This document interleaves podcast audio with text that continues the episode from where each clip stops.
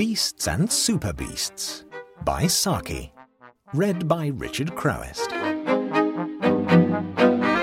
The Treasure Ship.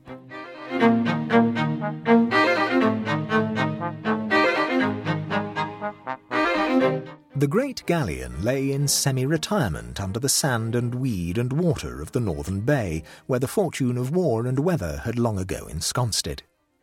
Three and a quarter centuries had passed since the day when it had taken the high seas as an important unit of a fighting squadron, precisely which squadron the learned were not agreed. The galleon had brought nothing into the world, but it had, according to tradition and report, taken much out of it. But how much? There again the learned were in disagreement. Some were as generous in their estimate as an income tax assessor. Others applied a species of higher criticism to the submerged treasure chests and debased their contents to the currency of goblin gold. Of the former school was Lulu, Duchess of Dulverton. The Duchess was not only a believer in the existence of a sunken treasure of alluring proportions, she also believed that she knew of a method by which the said treasure might be precisely located and cheaply disembedded.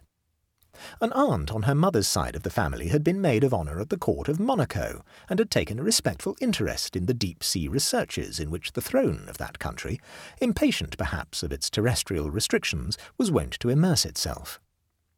It was through the instrumentality of this relative that the Duchess learned of an invention, perfected and very nearly patented by a Monegascan savant, by means of which the home life of the Mediterranean sardine might be studied at a depth of many fathoms, in a cold white light of more than ballroom brilliancy.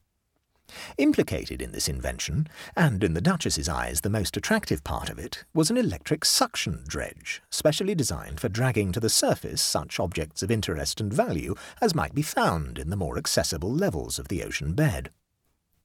The rights of the invention were to be acquired for a matter of eighteen hundred francs, and the apparatus for a few thousand more.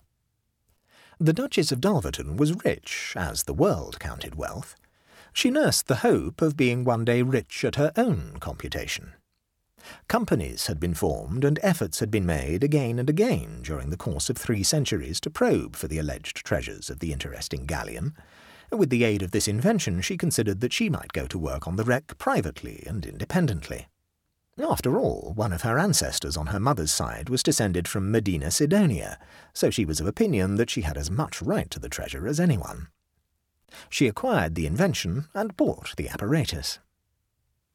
Among other family ties and encumbrances, Lulu possessed a nephew, Vasco Honiton, a young gentleman who was blessed with a small income and a large circle of relatives, and lived impartially and precariously on both. The name Vasco had been given him possibly in the hope that he might live up to its adventurous tradition, but he limited himself strictly to the home industry of adventurer, preferring to exploit the assured rather than to explore the unknown. Lulu's intercourse with him had been restricted of recent years to the negative processes of being out of town when he called on her and short of money when he wrote to her.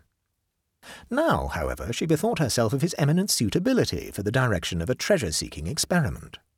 If anyone could extract gold from an unpromising situation, it would certainly be Vasco. Of course, under the necessary safeguards in the way of supervision. Where money was in question, Vasco's conscience was liable to fits of obstinate silence. Somewhere on the west coast of Ireland, the Dulverton property included a few acres of shingle, rock, and heather, too barren to support even an agrarian outrage, but embracing a small and fairly deep bay, where the lobster yield was good in most seasons. There was a bleak little house on the property, and for those who liked lobsters and solitude, and were able to accept an Irish cook's ideas as to what might be perpetrated in the name of mayonnaise, Innisgluther was a tolerable exile during the summer months. Lulu seldom went there herself, but she lent the house lavishly to friends and relations. She put it now at Vasco's disposal. It will be the very place to practice an experiment with the salvage apparatus, she said. The bay is quite deep in places, and you will be able to test everything thoroughly before starting on the treasure hunt. In less than three weeks, Vasco turned up in town to report progress. The apparatus works beautifully, he informed his aunt. The deeper one got, the clearer everything grew. We found something in the way of a sunken wreck to operate on, too. A wreck? In Innisgluther Bay? exclaimed Lulu. A submerged motorboat. The Sub Rosa, said Vasco. No, really? said Lulu. Poor Billy Yardley's boat. I remember it went down somewhere off that coast some three years ago. His body was washed ashore at the point. People said at the time that the boat was capsized intentionally. A case of suicide, you know. People always say that sort of thing when anything tragic happens. In this case, they were right, said Vasco. What do you mean? asked the Duchess hurriedly. What makes you think so? I know, said Vasco simply. No? How can you know? How can anyone know? The thing happened three years ago. In a locker of the Sub Rosa, I found a watertight strong box. It contained papers. Vasco paused with dramatic effect and searched for a moment in the inner breast pocket of his coat. He drew out a folded slip of paper. The Duchess snatched at it in almost indecent haste and moved appreciably nearer the fireplace. Was this in the Sub Rosa's strong box? she asked. Oh, no, said Vasco carelessly. That is a list of the well-known people who would be involved in a very disagreeable scandal if the Sub Rosa's papers were made public. I've put you at the head of it, otherwise it follows alphabetical order. The Duchess gazed helplessly at the string of names, which seemed for the moment to include nearly everyone she knew. As a matter of fact, her own name at the head of the list exercised an almost paralysing effect on her thinking faculties. Of course you have destroyed the papers? She asked when she had somewhat recovered herself. She was conscious that she made the remark with an entire lack of conviction. Vasco shook his head. But you should have, said Lulu angrily. If, as you say, they are highly compromising. Oh, they are.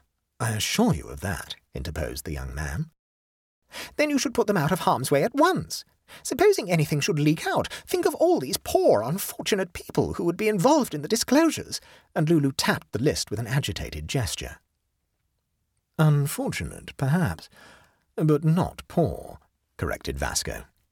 If you read the list carefully, you'll notice that I haven't troubled to include anyone whose financial standing isn't above question. Lulu glared at her nephew for some moments in silence.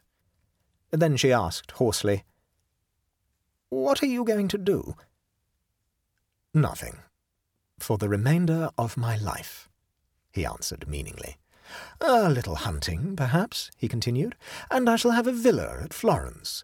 The Villa Sub Rosa would sound rather quaint and picturesque, don't you think? And quite a lot of people would be able to attach a meaning to the name.